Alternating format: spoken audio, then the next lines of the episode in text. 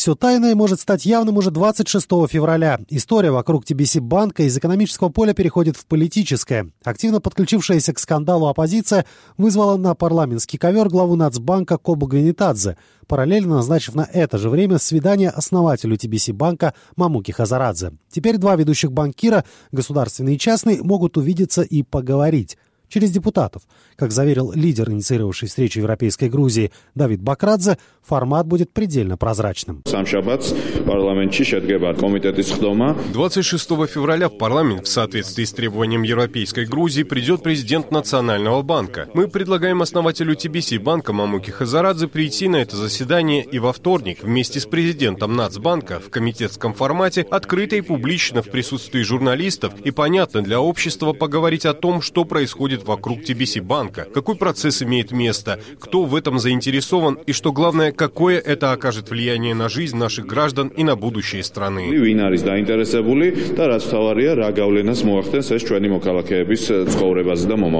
Мамука Хазарадзе в таком евхаристическом общении вроде бы заинтересован. Во всяком случае, на недавней пресс-конференции банкир прямо заявил, что разговор в стенах парламента его вполне устраивает. Согласие же председателя Нацбанка предстать перед депутатами, по мнению наблюдателей, может говорить о том, что партия власти не против открытости. Глава финансово-бюджетного комитета Иракли Кувзанадзе уже подтвердил готовность.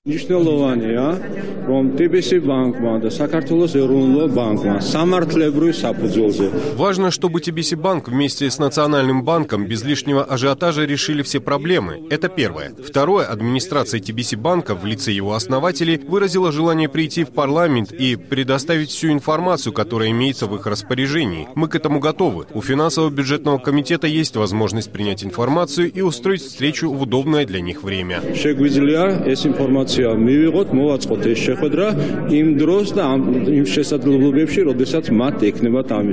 Правда, сам главный банкир Грузии согласия на присутствие Хазарадзе не давал, во всяком случае публично, равно как неизвестно его отношение к присутствию прессы. Но решить дело под шумок уже вряд ли получится. В скандал втягиваются все больше игроков. Постарались представители гражданского сектора. Находящиеся в Брюсселе грузинские правозащитники в повестку встреч с европарламентариями включили вопрос TBC банка. По словам председателя Ассоциации молодых юристов Сулхана Саладзе, скандал вокруг крупнейшего частного банка Грузии вписывается в общую проблематику страны.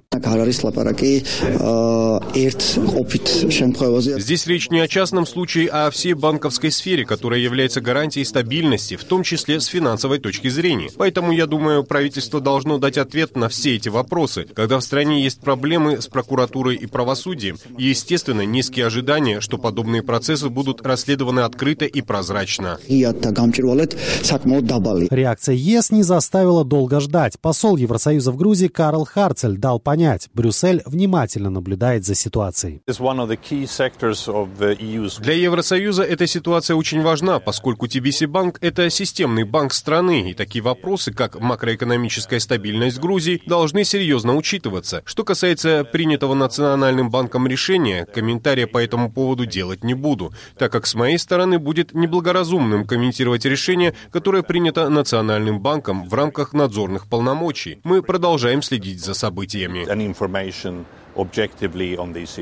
После того, как Нацбанк лишил основателей финансового института Мамуку Хазарадзе Бадри Джапаридзе права подписи, а значит и право управлять своими активами, многие в Грузии активно заговорили о якобы существующем плане основателя грузинской мечты Бедина Иванишвили уничтожить Хазарадзе, с каждым годом набирающего все больше вес. При том, что банкир никогда не выступал против правящей команды. Более того, даже был замечен в агитации за Салом Зурабишвили, который активно поддерживала мечта. То, что Хазарадзе вклад вкладывается в политику, а точнее в политиков, наблюдатели говорят уже давно. В частности, банкир был увлечен в дружбе с бывшим премьером Георгием Кварикашвили. И, по слухам, именно этот факт поставил точку на госслужбе главы правительства. Иванишвили, согласно этой версии, очень не нравилась тенденция становления в стране серьезной политической фигуры, опирающейся на не менее серьезные капиталы.